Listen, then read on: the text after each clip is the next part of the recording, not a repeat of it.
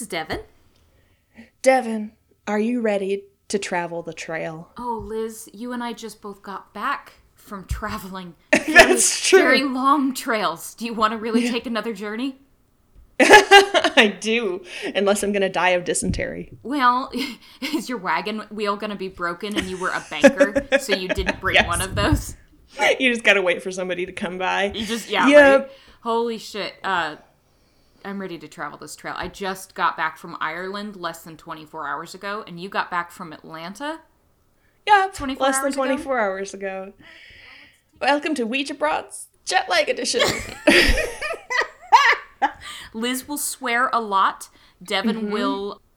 Well, I guess it's not really any different. I was going to say Devon will forget her words and she'll stumble and mumble, and yeah, it's just a normal episode. So, Both those things are a normal episode. Well, okay, That's tell me real true. quick. What what was your favorite thing about your trip?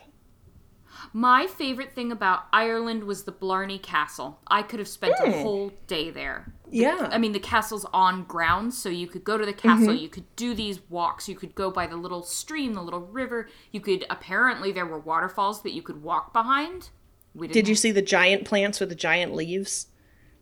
Um, no, but excuse you, Ireland, what the fuck do you think you're doing having palm trees? I know, they got a Gulf Stream. No, that does not make any fucking sense. I did Mm-hmm. not understand it. I did not like it. They were not giant shamrocks, they were palm trees, and that is unacceptable.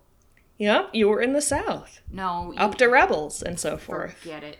I also went to Northern Ireland, so I got both sides of the Mason Dixon. Okay, yeah. And if you learned how to understand people in Cork and then you go north, you're like, I don't know what you're saying. Oh my god. Sometimes I couldn't tell if it was a brogue or if they were speaking Irish. Yep. it just it was musical it was melodious but i had to do a whole lot of like smiling Mm-hmm. Yeah, and you're Yeah, like, I sure hope I didn't say I was going to bed with you. Like, I'm gonna be awkward getting out of this one. I turned on the tinder scene you know because i do that whenever i go to a new place to see what the uh, locals have Sure, Devon. to date. I, come on my husband's cool with this. I'm not going to meet anybody. I'm just really curious. Um, i did it in iceland and they were oh man tinder was full of beautiful vikings. And then i did it in dublin and those poor men there were about four women in my area and then the rest were men. And so it was a sausage fest if i Oh, damn. you know, I take like 30 seconds and swipe left and then 30 seconds and swipe right. Every single one was a match and every single one was, how long are you in town for? And I'm like, oh, baby. Baby, I'm not here to diversify your gene pool. I'm so sorry. no, oh, there Oh, just damn. aren't very many women that are dating, apparently, through Tinder in Ireland. That's terrible. Yeah. Poor, poor yeah. Ireland Tinder scene. Yeah. Did you have fun in, in Atlanta? You were there for I work. did. Yeah. It was mostly work, but yeah, I got to um, go to the aquarium, which was my favorite. Nice. And I never wanted to leave. The Atlanta Aquarium is my new favorite aquarium, Okay. and it's because they had whale sharks. Oh man. Yeah, and I got so excited about the whale sharks. So they had one of those tunnels that you walk through, and like the those. top half is curved, and it's all you know. The fish are swimming over you. Oh. And I hadn't paid any attention to what was going on, so I, I didn't know there were going to be whale sharks. And I'm walking through this tunnel, and I look up, and this thing the size of a school bus is gliding over me, and oh I Oh my got God. so excited that I didn't realize I had stepped on a moving walkway.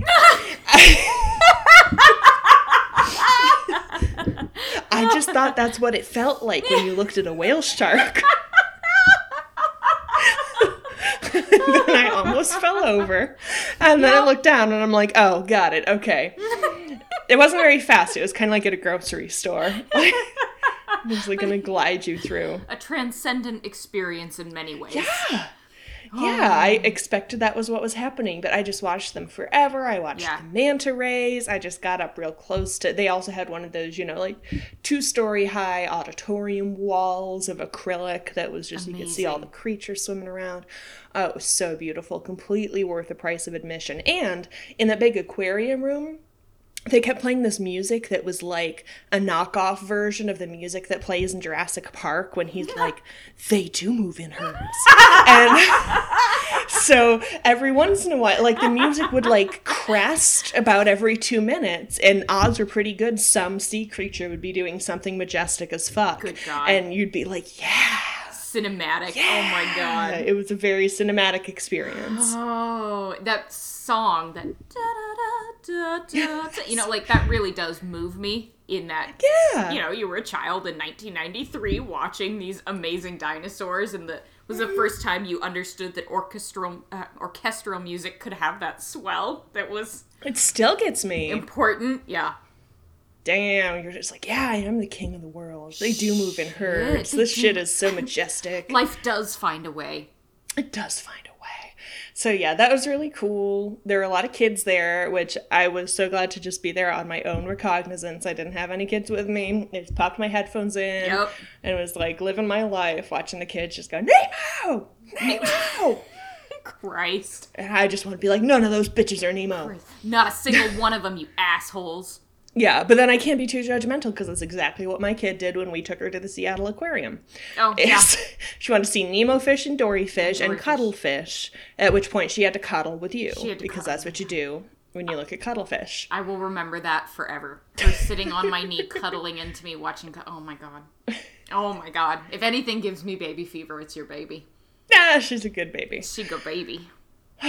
so yeah, um, I I quite liked the aquarium and I liked Atlanta. It was a beautiful city. I want to go back. But anyway, I want to tell you about people going the other direction because we both went east. We did and this is a east. story about people going west. When you were in elementary or junior high, did you Yeah. ever play Oregon Trail? Oh my god. That was my favorite game in elementary school.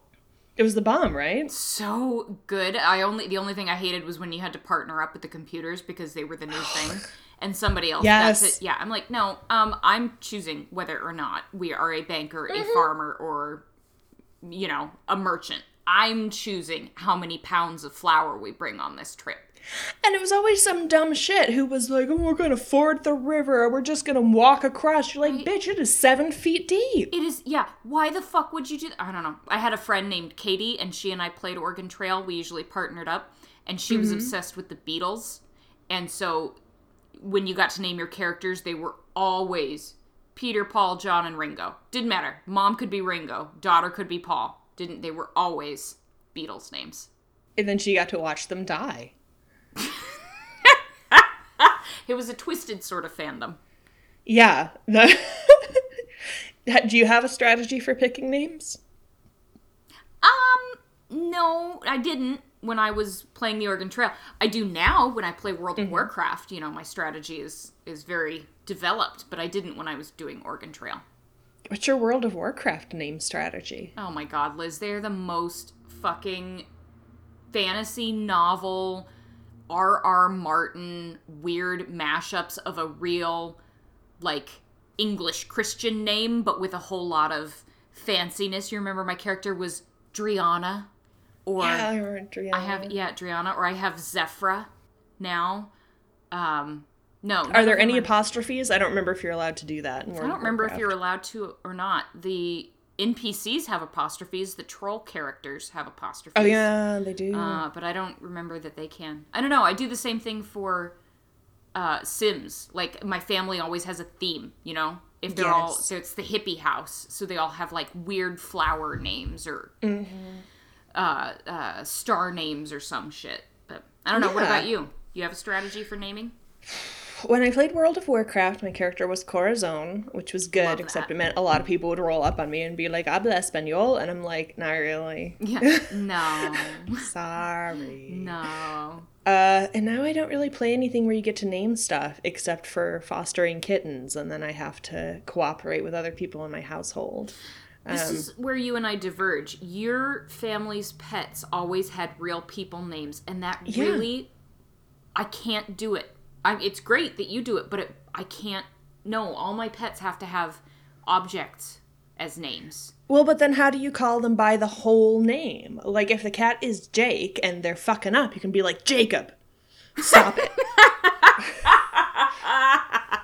Okay, you maybe sold me on that. That was all Yeah. it took. That's pretty great. Um, no, no, they all gotta have stupid names. You know, like how Dad named his dog Foster. Yeah. uh, because he liked the beer at the time. That's not really Yeah. a real people name. Or they named the other black dog Salem, or the other other black dog Sin.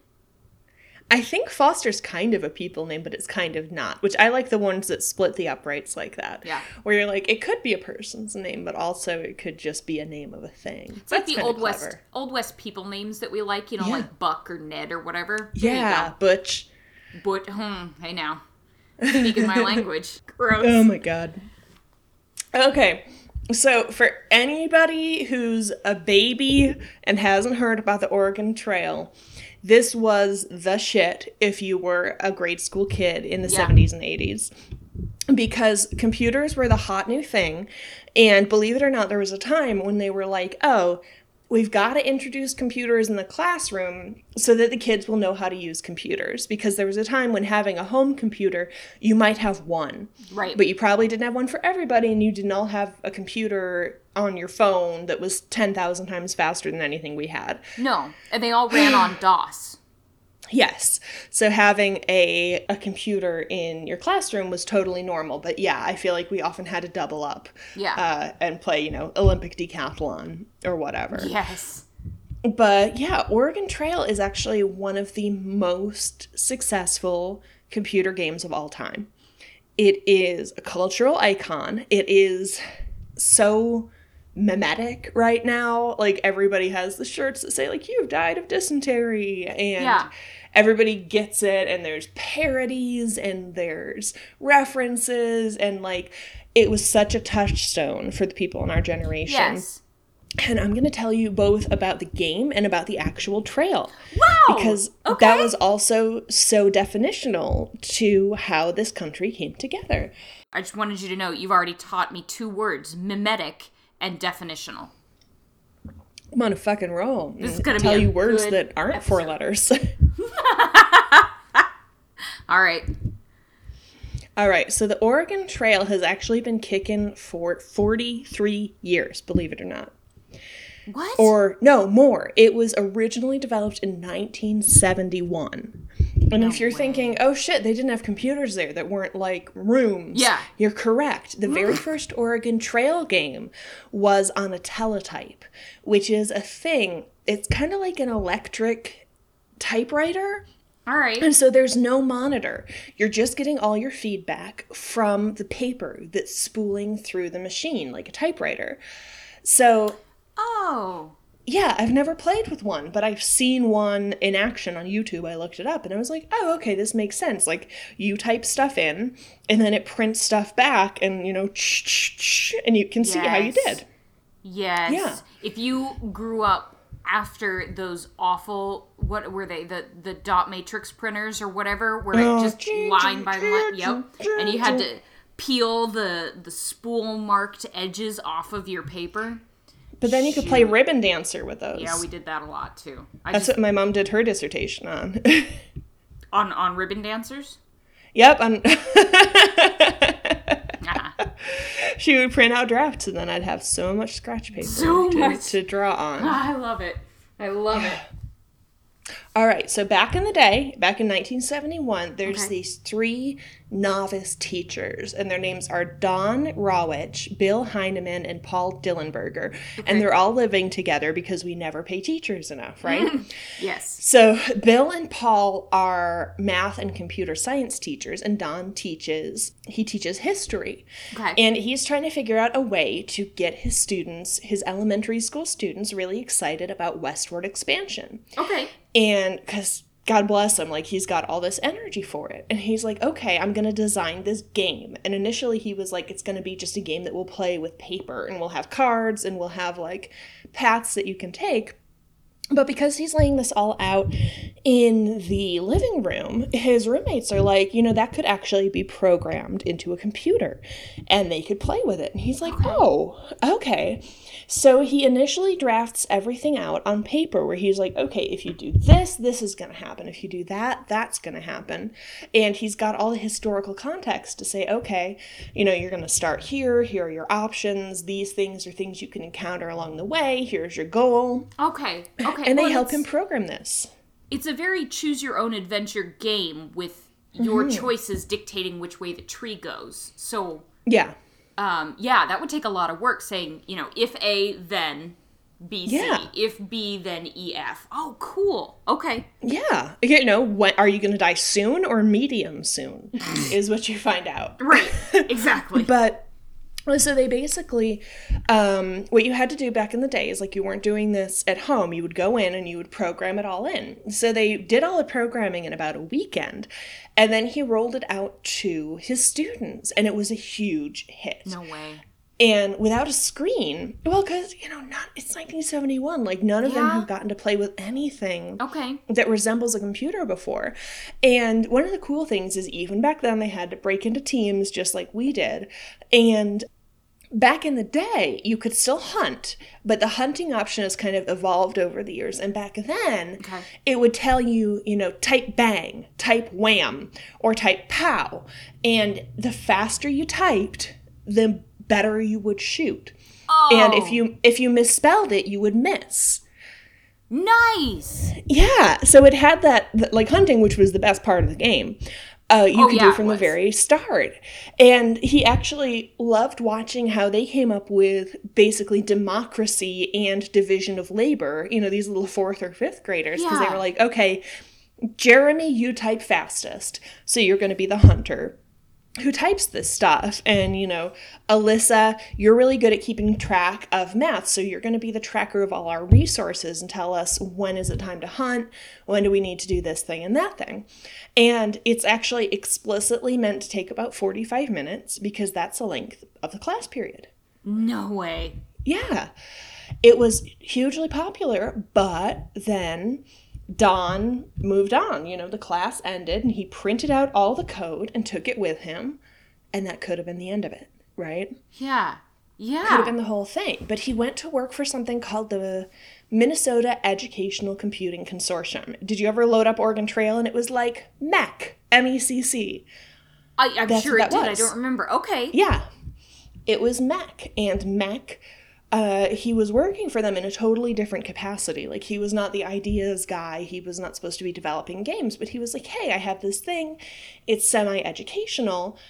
Can I bring it in? And they're like, yeah, totally. So that's the point at which Don goes and researches all the stuff. He gets a bunch of diaries from actual pioneers on the trail Oh. Isn't that good of him and then he figures out you know what are they actually so all the stuff of like when you break your leg when you get bitten by a snake when you get dysentery that's all calculated based on the frequency with which those things came up in the diaries that he read No way, dude. yeah Oh my Yeah. god, there's so much more thought into this than I realized. Isn't there? Yeah. And he also, this is the point. So, in the very early version, and this is something we can come back to, that it's not been a game that's always been the best in terms of its native representation. But No. as he read through the diaries, he said, okay, what the Indians are usually doing when they show up in these diaries is helping. They're helping people cross the river, they're Yeah. showing them where they can find food, they are you know, providing resources, they're rescuing people, they're giving Yeah. healthcare. So that's why they're so helpful as this game goes forward. And when you encounter dangers on the path, it's historically accurate. And then they're probably white people who are hungry and are going to rob your ass. Wow. They're not. Yeah, right? Yeah. The It used to be like, oh, there's Indians up ahead. No, now there's riders up ahead, is how they Okay. say it. Yeah. Oh my god, how neat is that? Yeah, so that was the version that became hugely popular. Yeah. Uh, and the thing with MECC is they were like, okay, we want to get these computers into a lot of people's hands and these computer games. So you could just get a license and then have a billion versions for your school or your your school district or whatever it was. Plus, it was really fucking easy to pirate. So, Yeah. so that's why so many people have that reference of here lies Andy pepperoni and cheese. Because do you remember that No. commercial in the 90s where they were introducing Tombstone Pizza and they were like, What do you want on your tombstone? Ooh, that's And right. people would say pepperoni and cheese. Yeah. that's so there right. was there was a version one of the things that would happen with this you know second version of oregon trail is you would encounter tombstones from other people who had played that specific iteration that you were playing. And one that got pirated madly was a version where somebody named andy when asked what do you want on your tombstone? had put pepperoni and cheese both words spelled incorrectly. Oh, how beautiful is the world, Liz? right That's amazing. Yeah, just you know, you make one terrible joke and it it spreads through the whole world. And yes. And and that's part of how so many of us that was the very first computer game we ever encountered because it ran on computers that were standard school district Yes. purchases and you could either get a license very very cheap or you could pirate it very very easily. Yes. and it fit really neatly into one class period. And it had this educational veneer over it. So Yep. it hit all all the marks and it became this classic. It has sold 65 million copies. You're kidding me. million with an m. 10 iterations over the 40 plus years that it's been going so they're still making versions of it but it's not with MECC anymore and honestly I've looked a little bit into the newer stuff and I'm not wild about it. Like it's not it's not the classic thing. Like you don't die as easy and if you do it's like, "Oh, for only 2.99." You're like, "Oh, fuck you." Yeah, no. No. You buy your way out of death. This isn't the Sims. What are you, the Catholic Church selling indulgences? yeah. Like no, you died. You Yeah. died cuz shit happens. And yep. You got measles, you got exhaustion, you got typhoid, cholera, dysentery, snake bite, you drowned, accidental gunshot wounds, your oxen died, you starved. Shit happens, okay? Don't microtransact me out of that. That's life. We do need to be teaching our kids that this is the reality. God damn it, you get bit by a snake, it's your own fucking fault. You might end up dead. Yeah. Yeah, and maybe you can try to rest, but it may or may not help. It- and yeah. in the meantime, you're burning grass and you're burning daylight. Yep. God, you know how I feel about that phrase. I do. I do. um, you know, just getting back from Ireland, one thing I will say about almost all of our tours was how un American the tour guides were. They were very fine with saying murdered, raped, babies died, shit was real, it was bad. Whereas I feel American tours that I've been on are a little more Disneyfied. They do, maybe they think they're being tongue in cheek, but really they. It's like using a euphemism for the word penis or vagina. Like, just fucking say what it is. Don't I don't Yeah. don't want to hear about your num num. I don't care. So Yeah. um, the original Oregon Trail was very European in that regard to me, whereas it was very willing to be like, Anna, the 11 year old on your trip, died. Yeah. Her ass died. Are you going to rest for a minute so not everybody else gets depressed, or are you just going to keep Yeah. going so you don't freeze? Yeah, exactly. These are your choices. Pick one, but you ain't bringing Anna back.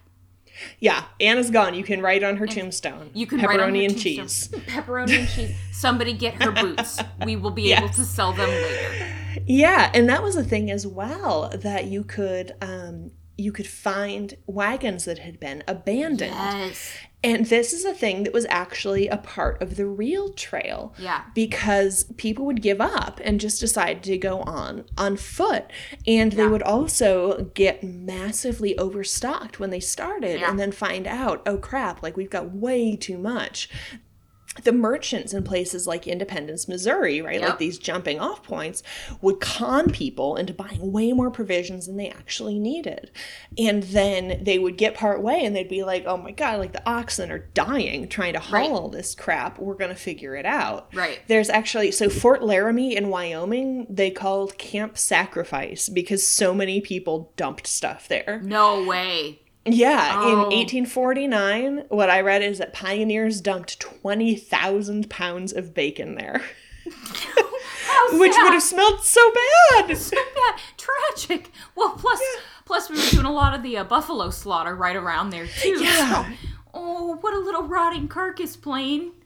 Seriously, it must have been so bad. Oh, That's the thing. Do you remember in Oregon Trail? So the version I played a lot was Oregon Trail 2, Okay. um, which was similar. It had slightly better graphics. It had like the little, I think, like actors. Remember when video games went through that phase where they would like put actors in whatever cheap summer stock costumes they had around? Oh, I And didn't have them, that like- version. That that was my jam, and I would play it at home because I was a little nerd. I think in all the versions, if you shoot more meat than you can take home, it's like you know you shot seven hundred and eighty pounds of meat, but could only take two hundred pounds back to the wagon. Yeah, this is so it's determined by how many living members you have left in your wagon party. And the idea, actually, somebody finally asked Don because he did a Reddit Ask Me Anything. They're like, why couldn't I just keep going back and forth until I'd carried all the meat? He's like, oh, the logic is not that that's as much as you can carry at once. The logic is that's how much you can get back before it spoils. No way. Yeah, because you don't have a fridge, right? So if you go hunting three miles out from where your wagon is, Mm-hmm. you're going to haul it back and forth, but you're only going to be able to go so far before Yeah. the, the meat spoils. Yeah. Oh, shoot, that's actually Yeah. logical. No, that makes a 40 lot of years later, we understand what the logic was behind being only able to carry 200 pounds back. Oh yeah, it wasn't that like this family had the Incredible Hulk and you know their son Yeah. Kevin could carry 400 pounds. It was that Kevin the Hulk. Kevin the Hulk, right? It was that Yeah. Kevin the normal guy was carrying food back, but you still had to salt it or smoke it, mm-hmm. and you could only do so much in that amount of time. I feel like in Oregon Trail too, also they would bitch if you didn't have fruit for them. You were supposed to either Oh. take a bunch of dried fruit with you, whereas in the earlier version, you can just feed them meat forever. They're just on Atkins for like five months and they don't care. Only pirates get scurvy, assholes. You don't need yeah, apparently. Only scurvy assholes. Nasty. Oh man, I only remember like the 8-bit part of Oregon Trail. I don't remember Yeah. costumed actors, but now I'm going to look for that version. I wish I could still play it. I think it's not quite abandonware yet. Yeah. Maybe I will tell you now a little bit about the actual trail. What do yeah, think? please do. So the Oregon Trail was when I pictured it as a kid, I always thought of like a road, Yeah. right? With you know dust and rocks and maybe Yeah. some fences. It was much more spread out. It was basically a lot of different trails, a lot of different just flat fields that people Okay. would take their wagons across. Uh, but the thing that I think is really cool is most of it is still there. Really? Yeah, so there's something called the Oregon California Trails Association. And they keep track and take care of all the monuments and the markers that are still there.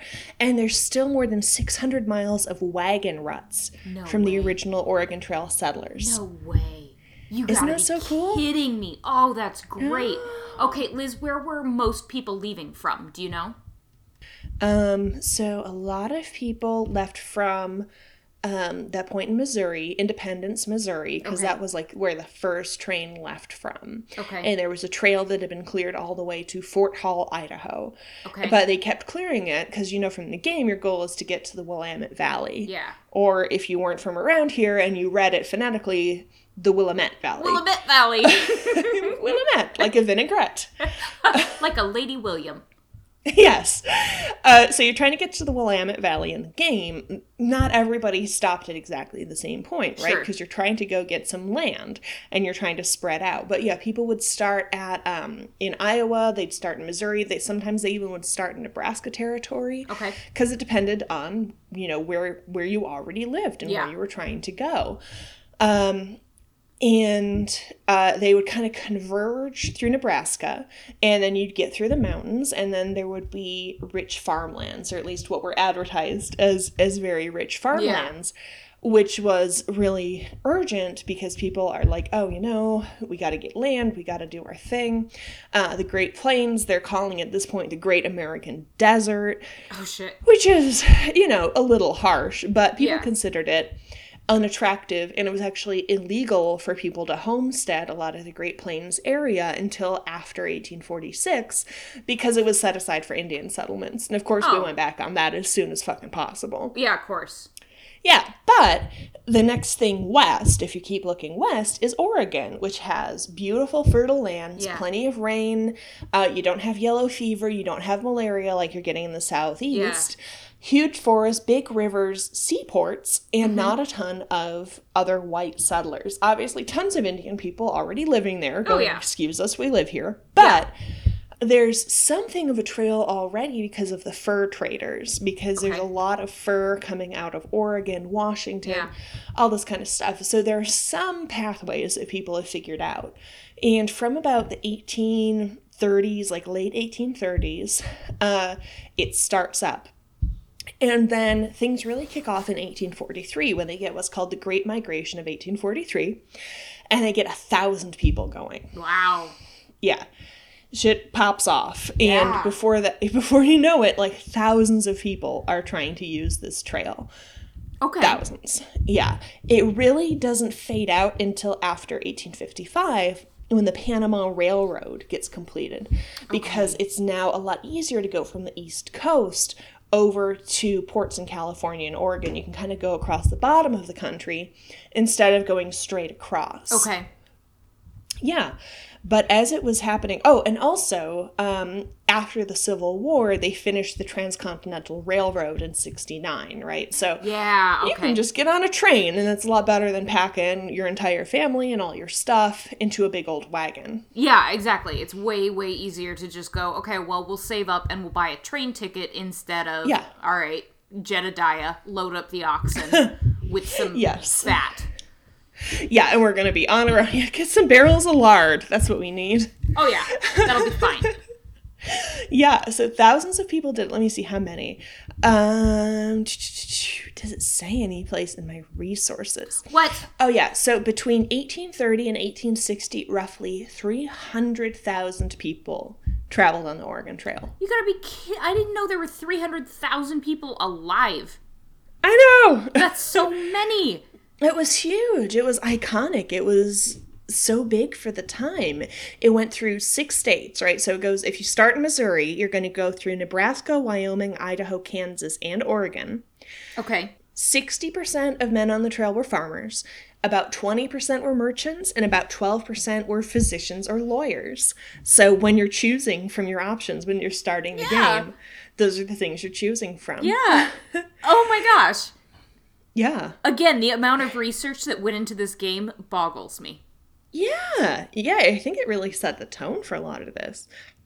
So another thing that was in the game that was also historically accurate is first of all deciding what to do when you get to a river because there's a lot of rivers and if you fuck it up you're going to lose a lot of stuff out of your wagon or maybe a lot of people will die. Yeah. At Um, which point I always just restarted the game because I'm like I'm not getting points for these fuckers. so cheating. Oh my god. I remember you had No, it's the no. equivalent of me throwing myself into the river with them. That's not what that is at I don't all. want to go on without Ringo and Paul. That's not what it is at all. You're rewriting history. You're a cheater. You're bad at cheating. that was all I had about that. What? I should keep trucking along with with no people? With no people. Yeah, get those oxen to the Oregon territories. Fuck all y'all. I'm going there by myself. All right, so when you get to a river, I remember you could try to ford it, or you could go out of your way to catch a ferry, which was like Yes. a, a Huckleberry Finn Tom Sawyer bullshit raft, right? Yeah, it was just like a bullshit raft that usually cost like five bucks or something. Yeah. And you would have to wait for it. Or you could also caulk the wagon and float. And that's almost always the oh right Oh move if you can't afford the ferry. Oh my god, I forgot that was an option. You could caulk the wagon and float. Excuse Yeah. you? Do you not remember this? No. What the hell? What caulk? What fuck? Where the fuck? There's not a fucking Home Depot there. Where the fuck do you get caulk? The fuck do you? No. Excuse you. My parents, my grandparents had a wide so worked up chink about this. log cabin. This is bullshit because there's no fucking caulk. You don't have like. Oh my god, this is so dumb. My grandparents had a log cabin from the 18 1700s and it was that wide chink, so it had that wide white chinking between the logs. That stuff scraped off like it was made out of plaster of fucking Paris. There is no fucking way you could caulk a goddamn white. And what do you do with the oxen? The fuck? They just swim They pull and it. pull it? No. Yeah, they, their little asses swim. Yeah, I get that, but you. T- oh my god, no! You don't fucking caulk the wagon. That's stupid. That's dumb. I was not there, but that's dumb. Oh god, there's an Urban Dictionary definition for caulk the wagon and float it too. Never mind. I'm sorry, I asked. Look it up at your own risk. Yeah, but just never never try to ford the Okay. river if you can avoid it. Okay. But this this was a historically accurate thing is that a lot of Indians set up toll roads basically because they're like, well, if you're going to trample your sick ass through here anyway, Yeah. we might as well make some money on Yeah. it. But also if you're going to try to get across the river, let's help you out.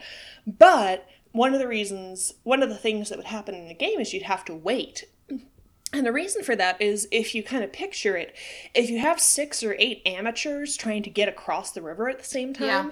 and the one upstream loses Oh it and God. they tip over, and you know, you've got panicking 2,000 pound oxen Right. freaking out, and a whole wagon of people drowning, Right. you, the other five wagons are going to go down. So there were people whose whole job was to regulate how people came through the water and how they did it in a structured fashion. Oh my god, that makes sense. Though. Yeah. Yeah. I would always want to float my wagon upstream of everybody else. Yeah. You're like at least at least I'm not gonna have to deal with what y'all are doing. Unless you're gonna drop a lot of food and then I can just sort of that's for me now. you just float along. Don't worry about it. You float along, Yeah. scooping up bacon and lard and. Yeah. You're like, I'm staying here at this wagon and I, I'm just gonna catch what drifts down. I have a giant net. There's Dead Anna's shoes. Good. Mm-hmm. Live me's shoes now. Let's dry that shit out. Yeah, well, most people had more gear than they needed. Yeah, yeah. This is opportunistic, Liz. That's just that's smart living. I always knew you were a survivor. I ain't gonna give up. Dude, you would have been the first fucking person on the Donner Party when shit looked a little bit south to go. You know who's got a lot of meat on them? Yeah, You would've been yeah. the f- Somebody'd be like, I saw a snowflake, and I'd be like, exactly.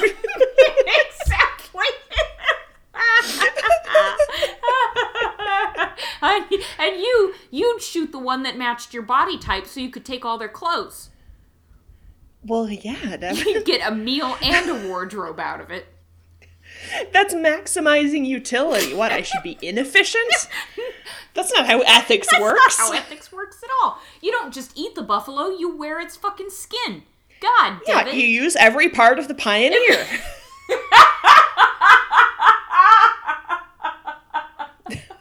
That's so gross. That's so gross. Every part of the pioneer. That's fine. every part of the pioneer. That's fine. Yeah. Oh god. So the the iconic thing that you get is an image and that a lot of people picture, and I'm even seeing, I think these days it's like a Lyft ad that has people trucking along looking like they're on the Oregon Trail or something, Yeah. is those covered wagons, Yeah. right? Precisely. Which is a Conestoga wagon, Oh. which is actually not what most people used. No, Really? so yeah that was what people mostly used in the east it was really recognizable Mm-hmm. It was way too big and awkward to use on the frontier most people used a much smaller thing that they called a prairie schooner Okay. and it had a wooden bed about four feet wide and ten feet long which is you know know, about car size like the size of a camry like Yeah, the size of Not a camera. huge. That makes sense. not not huge for four people or ten people or however many people you had. Oh, by the way, about one in five women on the trail were in some stage of pregnancy. Good God. Yeah. Okay, you know what the No, stage of pregnancy you. I want to be in is not. Yeah. I'm in the zero stage of pregnancy while I'm on this five to seven hellish journey.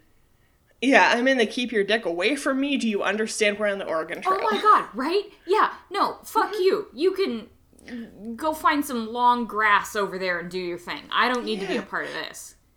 Ooh, baby, let's get down on this four foot wide, ten foot long Right, wodden right, bed with our eight other with all our food. Yeah. yeah. The oxen are watching. And I just Go caulk your wagon. hey, cock it your fucking self. yeah. Jesus. You want another mouth to feed? Because that's how you get another That's mouth you to feed. another mouth to feed. Are you fucking kidding me? Now I'm gonna be breastfeeding and driving the oxen and taking care of Anna's stupid siblings that are always off getting bitten by rattlesnakes and bullshit. Yeah. No. And you're gonna show up with 200 pounds of almost spoiled bison meat and be like, "Look what I did today." Yeah. Yeah, good job, honey. Neat. That's amazing. I'm so glad I married Yeah. you at the age of 15. Yeah, that's just one of those pictures of the West that exasperates me. Like, I've seen this theory go around that humans used to kind of pseudo hibernate. And the premise of that is that during the winter, when we were agricultural, people would just kind of hunker down in the cabins and just get up to eat and whatever because all the work was done. Yeah. You know, you wouldn't work in the winter. And I'm like, that is a very masculine approach to what work is because I don't think babies stopped needing to be fed and changed No. in the winter. I don't think clothes stopped needing to be mended in the winter. I don't think food stopped needing to be cooked in the winter. No. Pet peeve going off. At a But girl. yeah, Get after it. thank you, no. that is it. Thank you, no. Imagine changing a diaper on the Oregon Trail. Oh my god, all my children would be bare ass naked and they would just shit Mm-hmm. as they walked along. I would hold that baby out over the side of my prairie schooner and be like, You gonna drop a deuce? You gonna drop it now? Because I'm putting you back in our Taurus sized area and I do not want shit in it. Right? Yeah, I'd be like, do you get clothes? I don't know. We each get one outfit. You can wear a flour sack You can wear. when we're done with the flour. Yeah, exactly. And guess what's great about that? It has an open bottom. So just Yep. aim accordingly. Win-win. Super. Oh my god, gross. Can you imagine? We're gonna alienate half of our listenership. Can you imagine having your fucking period? A as a pioneer woman and B as a oh pioneer woman on the Oregon Trail. No, we should talk about this. This is a part of history that people don't talk Yeah. about. And for all of it's like, oh, we include so much rape because it's realistic. Game of Thrones, I don't see you dealing with that shit. I do not see you dealing with that shit. I am so sorry, but Sansa, I have not seen a single sheep near you. I know you're not putting dragon scales up your snatch. So what are you Yeah. doing when you're on your period? Because Yeah, how are all these like Stark girls spread across the Seven Kingdoms figuring this out? How are you? What do people do? right? Because I will tell you Where do whores Where do go? whore- what the fuck do you do? I don't know. As a modern woman with, you know, access to Kotex and plastics and Tampax and all kinds of lovely inventions, I still make a huge fucking mess once a month. How did you mm-hmm. not just have everything disgusting all the time back then? Right, and I'm a huge proponent of reusable pads because I have a washing machine. Yes. I can't imagine being like, do, do, do, do. I sure hope we get to some water soon. Oh, for the oxen? Yeah, honey, for the oxen. Oh yeah, it's total. That's what. yeah, definitely for the oxen. Uh, but yeah, you've got diapers, you've got bloody rags, you've got all this stuff. You're trying to deal with like coyotes, your bugs everywhere. your diet is all messed up. I mean, like, it's not like you're like, oh, I have cramps today. How come people always get dysentery and not cramps? You're like, I can't walk 20 miles today. yeah. It hurts. Yeah. Yeah, it hurts. Yeah. And this is a monthly occurrence. This isn't dysentery. Yes. This is just the state of being. Yeah, we're gonna rest for three days at Independence Rock because shit hurts. Dude, I don't, I mean, I get, like, talk about debilitating things. I get migraines that are so bad I can't be upright. Or I can be upright, but I'm like the little girl from The Exorcist. I just turn in a circle and spray everything with vomit. Amazing. That'd be fun on the Oregon Yeah. Trail.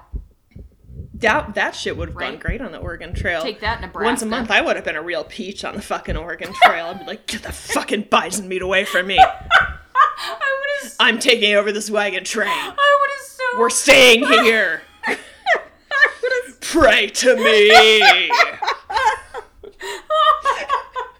And Coco was still in the Andes. It hadn't come up our way yet. So you got, I, like, Liz, have some dried apples, honey. I think that's a good treat for you today. Fuck your dried apples. Ah, that's amazing. I'm leaving all this in. I want you to. Oh, that's incredible. Oh man. Fucking realities of life. What else? yep. Yeah. So with the wagons, that's the other big thing that became a, a Western icon is you've got these wagon trains. Yeah. And at night they circle the Yeah. wagons to defeat Indian attacks, Exactly. which is just bullshit.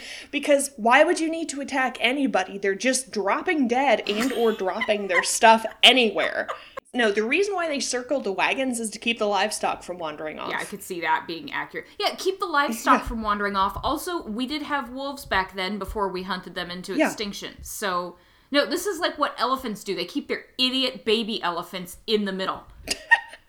Yeah, and you keep your your clueless oxen in the middle. Oh my god, they're dumb as shit. Yeah. Yeah, you don't want your draft animals wandering off. No. It was a lot more common for uh, Indians to be, and I say Indians, and I, I want people to not like at me about Yeah. this. This is how the people out west tend to say. Like Sherman Alexie says he's a Spokane Indian. Yes. Um, Native American is not the preferred term. If it is where you are at, that's awesome. And if I come talk about where you are at to people where you are at, I will use that term. Yep. So, statistics show that about 400 settlers were killed by natives during the really peak years of the trail, right from about 1840 to 1860. 400 400. out of 300,000. Out of 300,000 people, out of 20,000 deaths. Oh my god. Oh, yeah, yeah. So that is change, Small right? Like that's that's almost a like a blip in the data. Yeah. Um, and it was much more common to work with people from tribes, you know, from Pawnee and Shoshone as your trail guides, Right. as, you know, assistants, as people who would show you how to get where you were going, as people who would help you when you were lost. That was what that relationship was like. But I will say that's a critique of the Oregon Trail game and a lot of our narrative about the Oregon Trail that I think is pretty accurate, which is even the modern ones don't do a good job uh, depicting Native Americans, Okay. depicting Indians. They tend to do the whole like war bonnet, buckskin paint when. You know, at this time, people from tribes were equally likely to just wear, you know, cotton and homespun because those were the clothes people were wearing. Yeah. And they're not going to wear a war bonnet to tell you turn left at the trail. No, no. Like- sorry, yeah. Have you ever gone clubbing? Have you worn leather pants clubbing? you don't do that every day. You don't fucking wear buckskin every goddamn day if there is a softer, breezier alternative in the mid fucking west. Thank you. Yeah, especially in the middle of the summer when most of the traveling is happening. Yeah. Because you gotta leave before it's too hot and get there before it's too cold, Yeah. or else you're gonna Donner party it. Yeah. But what's happening with a lot of this is we have the story of people moving west. We have westward expansion, manifest destiny, Yeah. all that good stuff. And we don't as much talk about what happened afterward. That, Mm-hmm. You know, they're moving west because they don't have these lands, but soon they will be able to settle on these lands. And the footholds that all these settlers are going to make are going to sooner or later come at the expense of the people who are already living there. Yes. So some people, like in Indian Country Today, that great website, are saying, Where's the other video game? And I've thought about Oh. it. You know, what would this video game look like of we live here and people are coming in and helping themselves? I think it would look like The Walking Dead Oh, as I've thought about it. yeah. it would be oh. like those fuckers just keep coming. yeah, right? Oh, Should we try to relocate? Should we shoot their asses? Yeah. That's just going to make them mad. Like, yeah. what do we do? Yeah. Oh, and then just like in The Walking Dead, you've got okay, we'll do the Indian Resettlement Act. We'll put we'll put one tribe with another tribe they historically war with in one little reservation. and go. You know, have Rick's group and the governor's group. Yeah, this is to Yeah. work so Yeah, good. we're gonna Thunderdome it. Yeah. Yeah, we'll have just zero respect for what was happening politically before we showed Yeah. up because we don't think people have politics except No, us. just ours. So, yeah, I think that would be a game I would be very interested in oh, playing, Oh, yeah. actually, because I think there's some nuance to this. That, yes, some Indians did attack settlers, and sometimes that's what happened, but more Indians helped settlers. But that doesn't mean they didn't have mixed feelings about facilitating Oh, yeah. this westward expansion. Oh yeah, that's no, that's absolutely way too black and white to say it's almost like saying these are good Indians and then there were bad Indians. It's like no, there was a Yeah. whole spectrum of people who were dealing with another whole spectrum of people. Right. Right. But I think there's a there's an argument that I follow about the fact that for most, you know, well, it, we'll put it this way. I think people talk about millennials a lot, but what I've heard is that you and I, you know, born in 83 and you were born in 84, right? Yeah. We're not really millennials in the same way that like the kids I teach are millennials. Right. We are what some people actually call and I like the Oregon Trail generation. No way. Yeah, I'll that we didn't that. come up with with like everybody having a computer in the home. Yeah. Maybe we had one computer in the whole house in the living room, Yeah. or we had computers at school. And so the technology and like where we were career wise when the recession hit and all that kind of stuff is very different than people who are five or ten years younger than us. But Yeah. the fact that if you reach out to people who are like 30, 35 or so, and you say Oregon Trail, they're going to say, oh, yeah, I died of dysentery, mm-hmm. pepperoni and cheese.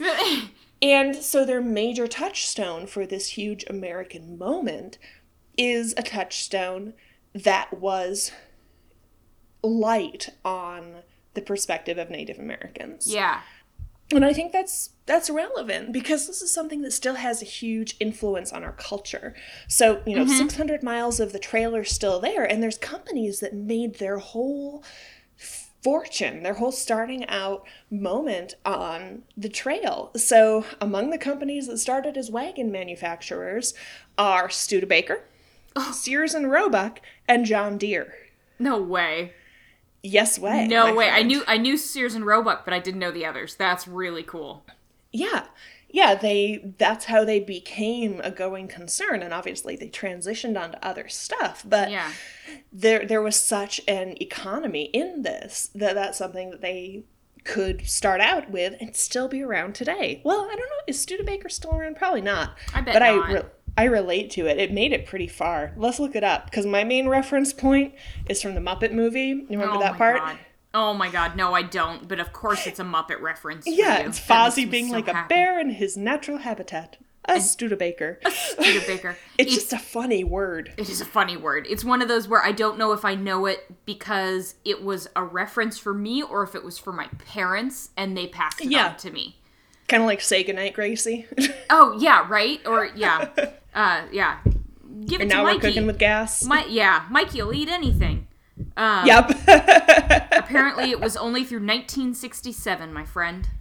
All right, so that totally makes sense that in the 80s and 90s, it's this iconic elderly busted car. Oh, totally. Oh my god. Apparently, uh, yeah, they merged with the Packard company in 1954.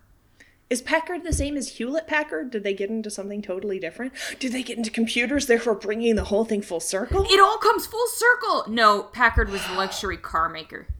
They only I got excited and hit my computer. I Okay, luxury car heard maker. that. Yeah. All right, Uh, that all makes sense to me. But yeah, my mom actually used to say when we were kids that such and such was doing land office business. And that was something that I wait, didn't- what? Yeah, land office business. And Oh, yeah. Okay.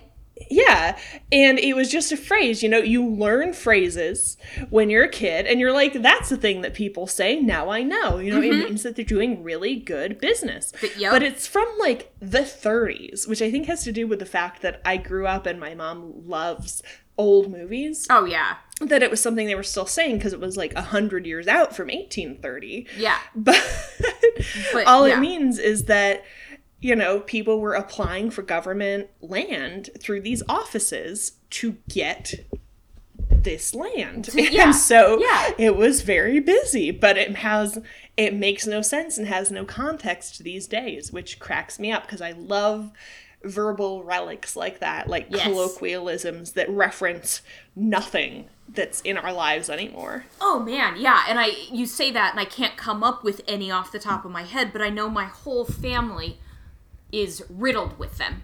You know, that's all my parents do is talk in an old-timey fashion because they also, you know, they don't love the 30s and 40s movies, but they love, you know, westerns. Yes. Yeah, westerns will have it. Um I'm trying to think.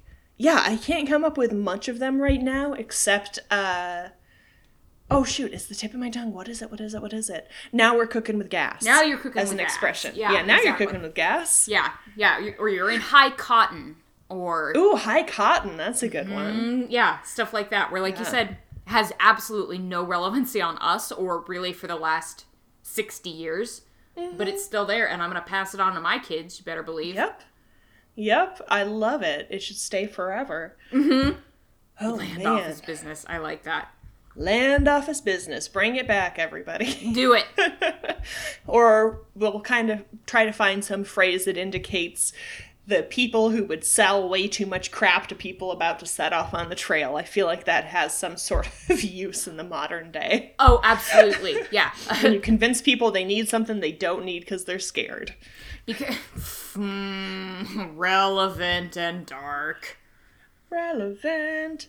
Yeah. Oh, you want to know how much money that um Dan? No, is that his name? Don.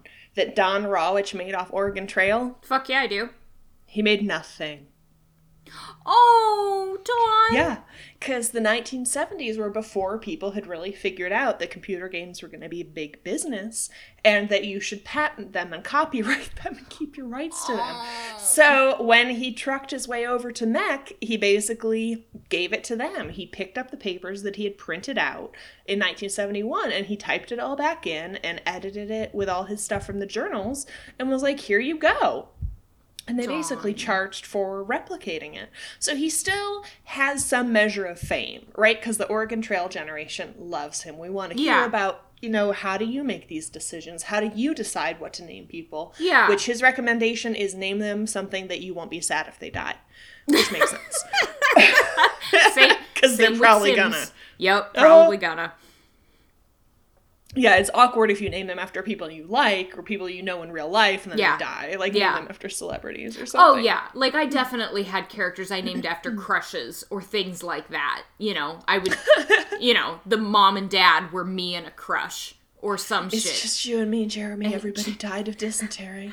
Malachi, we're gonna have to repopulate the world, and I'm in second grade, so I don't really know what that means, but it's something Get down on I this know. prairie scooter and kiss a lot. We're gonna hold hands, probably Forever. forever. it's so romantic. Yeah, where's where's my like vampire on the Oregon Trail YA romance story? Write one. Do it. yeah. Sunbonnets and Yeah. yeah. Gingham calico dresses and Lestat. Oh, Yeah. do it. Do it. Call It's it. gonna be awesome. Like they'll have circled the wagons and the oxen, but like one will be drained of blood. Oh, so uh, why don't you instead of a battle with Indians, it's a battle with vampire Indians. Oh my god, I can bang this shit out in like 72 hours. See everybody, podcast is over. I'm gonna go be rich. Bye. Bye. Emphasis on the bang. Wait, Liz, trademark it quick. TM TM, TM, TM, TM. You're not gonna end up like Don.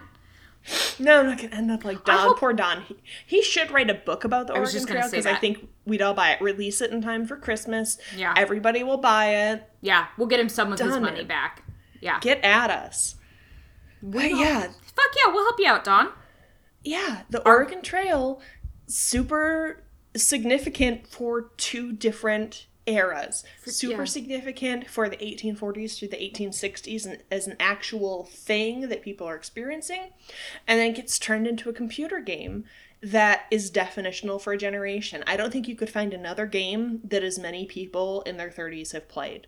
Even like World of Warcraft, Sims, Candy No. Crush, no. No. Nothing's gonna top Oregon Trail. And if they could make a version of Oregon Trail just like the 70s version that would play on my phone, I would be on that shit like white on rice. Are you kidding me? Oh yeah, that would replace Pokemon Go for fucking sure for me. Yes! That is what I would be play it in a browser.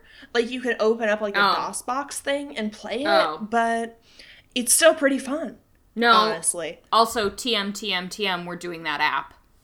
Yeah. Well, that's the problem is like the um the license has moved from company to company.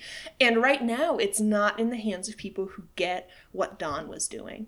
And I feel like what Don was doing still is so unusual in terms of video games. Like you're probably not going to win. You're probably going to die horribly. And you're Yeah. going to have to make some really tough decisions. And you know what? Even if you win, the best you're going to get is a little 8-bit picture of the Willamette Valley and a little do do Yes. do you won. Yes. And Good, then start over. Yeah. You want to play again? No, that's a really good point. That it's there's a fair bit of. Um, I assume it's kind of like I've not played Dungeons and Dragons, but some of it is just so much chance. It doesn't matter if you're a good player, you're going. Yes. to eventually roll a two, and that's Yes. just fate, just chance. And that's a thing actually in Dungeons and Dragons. Here comes the nerd out. You know what you were doing when you brought up Dungeons and I did. Dragons. I knew it. Is that one of the things that you want to do when you're a dungeon master is make failure interesting. And always have people fail forward. That yeah, Hmm. Okay. okay. you were trying to pick the lock and you rolled really bad. It's not just that you didn't open the lock, but maybe you alerted a guard, or maybe the whole fucking door fell down, or maybe your hand got stuck. Like Okay. something interesting happened. And I feel like that's what happened with Oregon Trail, where it's not just that you failed and you lost the thing that you were trying to do, it's going to determine how you move forward. That you're going to be able to carry less meat, and you're going to be able, well, on the other hand, you can trade for fewer clothes, and you're not going to go through your food as fast, and your wagon is lighter now. Right. Like, even your failures inform, it's not that you're going to get a chance to go back, and this time Anna's going to make it. That happened. You're done. Yeah.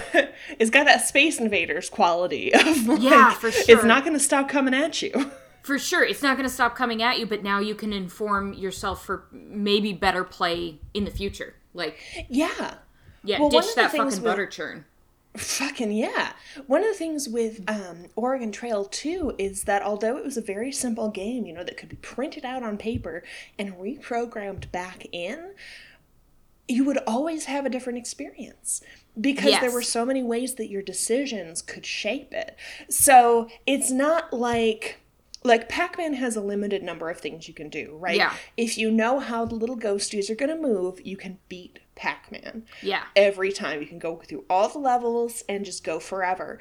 Oregon Trail isn't like that. Like, you can't say, okay, I went to this point, and on July 17th, we tried to ford the river and we drowned, so next time we're going to caulk the wagon and float. Like, next time it might be totally different. Yeah. It's always different, and that makes Yeah. it fascinating. And I think that makes it so replayable, especially relative to other games that were going at the era. Yeah. No, it's definitely it's a it's a choose your own adventure and you're not just you play it once and then you go, "Okay, well I beat Grand Theft Auto, now let's play it on hard level." Yeah, yeah. I I still like I have played Oregon Trail on and off for easily 20 years if not more and I still can't consistently beat Oregon Trail.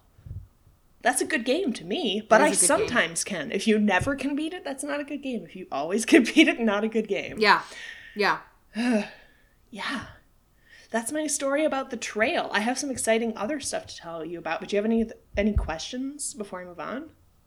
Oh man, no, I just think it's fascinating. I'd heard that um, one of the reasons the Midwest has so many great antique stores. I can't find anything here on the East Coast, but if I go uh, a couple hundred miles inland, you find great antique stores, and it's because a lot of people that immigrated from my area heading west got as far as the Midwest and went, "Fuck that! What do I need a chifforobe for? I don't have fucking bacon." If a row. yeah, so they uh, It's like go next to the. Davenport. It goes next to the settee, Liz. you know the Davenport is for the formal sitting room.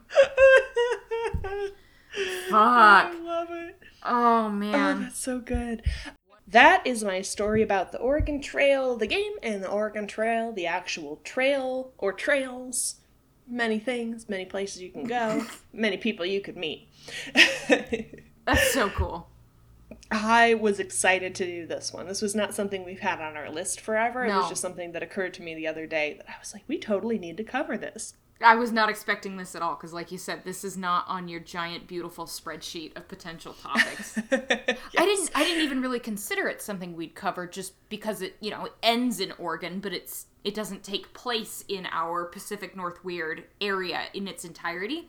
Didn't even think about Yeah. it, but I love that you did it. It's complicated because it's like it is the Oregon Trail, but most of the states you go through aren't Oregon, and it is the Oregon Trail game, but it was developed in not in Oregon at all. Yeah. and became popular because of Minnesota, but you know what? It's our trail and we can still go look at it. And we, as long as I can drive past the Lewis and Clark Interpretive Center Mm-hmm. and click into all this stuff, it's still out there for us Hell to yeah. enjoy. And you can go play the game for, for free. I love telling people about free stuff. Oh man, you know I love hearing about free stuff. So Yeah. Oh, you know it's not free though is paying for our hosting. So I'm gonna talk about the Patreon a little bit. what? I think you ought to. Patreon. Oh, your my singing is rubbing off on you. Ain't the only thing you rub off on me. Damn straight. Well, not so straight. Uh, poor Matt is so sick of that. Every time the GPS is like, keep straight. I'm like, can't. Sorry. Too late. Be more inclusive, Siri. You sound hot. What are you doing later, girl? What's up, Siri? How you living? Yeah. In my phone? Cool, cool, cool. Uh, all right, so here, here's our Patreon thing. First of all, first of all, I'd like to thank the people that are already patrons and call them out by name. Do it. So we have pledges from one Lucille Valentine. Lucille Thank Valentine, you so much. you are on blast.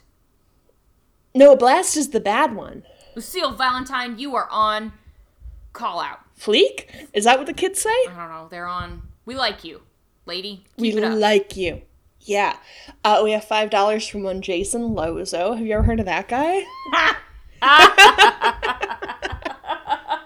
told him he only had to donate a dollar. He went and donated five. I know. Somebody gonna get laid. Yeah, I was gonna say, must be getting some of the good good off one of the co-hosts. One of us. I don't care which it is, Liz. As long as he, as long as he keeps donating. You got a free pass. And we have and we have patron support from Eldon Fragrances, which I may or may not have talked about before in the show, but I'm a huge fan of. Yeah. They do a line inspired by Disney princesses, and they do a line inspired by Hogwarts houses. And I think they're oh rolling Oh out God. more stuff soon. That's so Here's cool. the thing with them is to me when I go into the perfume section of a department store, it just all smells like perfume to Yeah. me. Like it just has that perfume smell. You can Whereas taste it. Eldon fragrance, yeah, you can taste it. Yep. Whereas when I got a um I got like little samples of all the things that Eldon Fragrances offers and I smelled all of them. Okay. Some of them are going to smell perfect to you, and some of them you're like, "That's good. It's not for me." And some of them you're like, "Ah, ah, ah, not my thing at all." But they're not just like homogenous perfume smell. Okay. They are distinct. They are different. You're picking up on all the different notes. I'm a huge fan. So all summer I was rocking I can't remember what it was called, but it was inspired by Sleeping Beauty. So it was like roses and opium and all kinds of cool stuff. Yeah. Right now, I'm into a unisex fragrance mm. called Serpent's Shadow, which is inspired by the House of Slytherin. Your house. And and that's it, it cracked me up too because like I smelled Hufflepuff and I'm like, no, this is not right. Don't you this is not my jam at all. You Go dissing on my Hufflepuffs now. Are you a puff? Are you a puff I, pride? You know I'm a fucking puff daddy. well, I'm gonna send all my little samples to you because it's it. the bomb. Yeah, but they you should check them out, everybody. So Okay. thank you, I guess was my point to everybody who has sponsored us and supported us so far in October. As we head into November, if people want to get in on that train and have me incoherently ramble, Yeah. uh, you can go to patreon.com slash Ouija Broads. Become a patron. We've got a couple different levels. If you're interested in our old episodes and sneak peeks, we can do that. If you're interested in the seance at a slightly higher tier, only five bucks a month, you can get the seance, which I put a monthly patron only 15 to 30 minutes. I think it was way more than that. oh man. Yeah. The thing we just recorded was like an hour. Yeah, yeah. it was very interesting and very fun. Uh, and you're welcome to do that. But yeah, take a look, patreon.com slash Ouija Broads. Check it out. Uh, you might have some interest in what we're throwing out there, but we're always going to keep giving you good content about the weird Northwest every week. Don't worry about that. If all you can offer is your love, your love is more than enough for us. That's totally fine. That's Yeah. totally fine. My God, we do this as a passion project. yes, we do. Uh, and you can also, of course, always join us and show us neat shit you found on the internet or thoughts you're having or whatever at Twitter, at Facebook, um, on Instagram, at OuijaBroads.com, where we put show notes. We're starting to develop some guides where we pull together like all the Spokane stories and all the, I don't know, haunting stories, Yeah, the mansion yeah. stories. You guys- because Go ahead. Oh, go ahead, Liz. I was, I was, thank you, babe. I was gonna say Liz is doing some really cool stuff with lists. You guys like talking about here's all the haunted places we've talked about in Spokane, or here are all Mm-hmm. the haunted hotels we've talked about forever, or whatever it is. Liz is on it with databases. These are yes, cool. because one one of the things I want to acknowledge is it would be really nice if we could do transcripts. That is time and resource intensive in a way that we can't pull off right now. Yeah. But at the very least, if we do these lists that have summaries of the stories, we can share them with people who aren't in a position for whatever reason to listen Yeah. to a podcast. That's my main recommendation for people, except that I think they should live weird Die pepperoni and cheese. and stay weird. Thank you for listening. Thank you for listening. I kind of want pizza now. I had pizza at lunch. Jealous. Yeah.